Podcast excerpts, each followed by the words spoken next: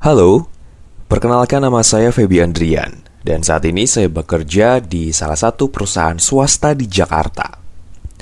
Lomba Makin Cakap Digital Challenge yang diselenggarakan oleh Kominfo, si berkreasi dan pabrik suara rakyat ini sangat menantang sekali dan saya tertarik untuk mengikutinya. Saya pribadi memilih podcast karena saya sangat suka sekali membuat siniar ini. Dengan mengambil tema implementasi nilai Pancasila di ruang digital, saya rasa sebelum kita masuk jauh ke tema tersebut, kita harus ingat-ingat lagi. Pancasila yang dulu diajarkan di sekolah dasar itu seperti apa sih? Apakah benar sampai beranjak dewasa kita masih memegang teguh nilai-nilai itu dan diterapkan di kehidupan sehari-hari? Dengan lima butir yang menjadi hafalan wajib bagi siswa sekolah dasar kala itu ya mengaplikasikan kehidupan bermasyarakat seperti apa, merujuk kepada norma-norma kewajaran dan pastinya mencerminkan nilai dari Pancasila tersebut. Kalau ngomongin tentang media sosial yang sekarang ini sudah menjadi ruang yang tidak ada batasnya sama sekali. Kita tidak akan pernah bisa tahu latar belakang orang itu seperti apa dan bagaimana, kenal dekat atau tidak, dan kita bisa saja langsung menilai hanya dengan apa yang dia bagikan di media sosial. Terkadang nih, sampai asiknya kita bermain media sosial, banyak batasan yang kita langgar, banyak norma yang kita terabas, dan juga rasa ketersinggungan yang semakin terkikis. Ya dong, menilai bahwa orang tersebut tidak akan tersinggung. Mengimplementasikan nilai Pancasila di ruang digital sekarang ini, menurut saya, menjadi tugas yang berat dan harus dijalankan dengan sepenuh hati.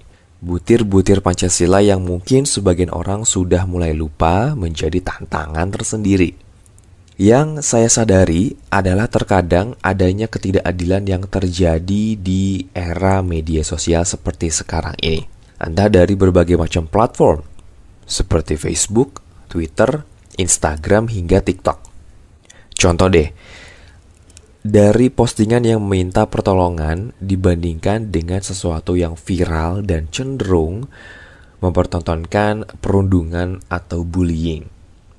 Itu menjadi hal yang menonjol di jagat media sosial belakangan ini. Selalu ada yang namanya keterbalikan dan juga fakta yang tersaji bahwa sesuatu yang viral, heboh, atau sekadar menunjukkan banyaknya harta itu lebih menarik ya, lebih menarik penonton untuk melihat konten tersebut dibandingkan dengan konten-konten yang berbau edukasi. Seakan sangat capai sekali ya, capek sekali ya menarik penonton ke arah yang lebih baik. Itu kalau versi saya. Tapi di satu sisi itu adalah kebebasan berekspresi di ruang digital. Saya dan mungkin Anda tidak bisa mengatur warganet akan memposting apa, mengunggah tentang apa, karena masing-masing mempunyai batas dan juga rem untuk tahu nih bahwa postingan dia normal dan baik-baik saja.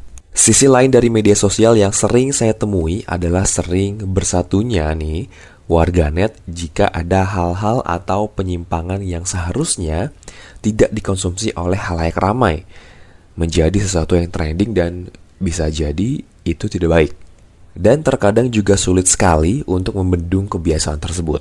Tapi dengan adanya mungkin undang-undang ITE bisa jadi akan banyak pertimbangan para warganet akan memposting apa jika tidak ingin undang-undang itu mampir kepada direct message ya atau pesan langsung yang bersangkutan. Selain penyimpangan, warganet ternyata bisa bersatu.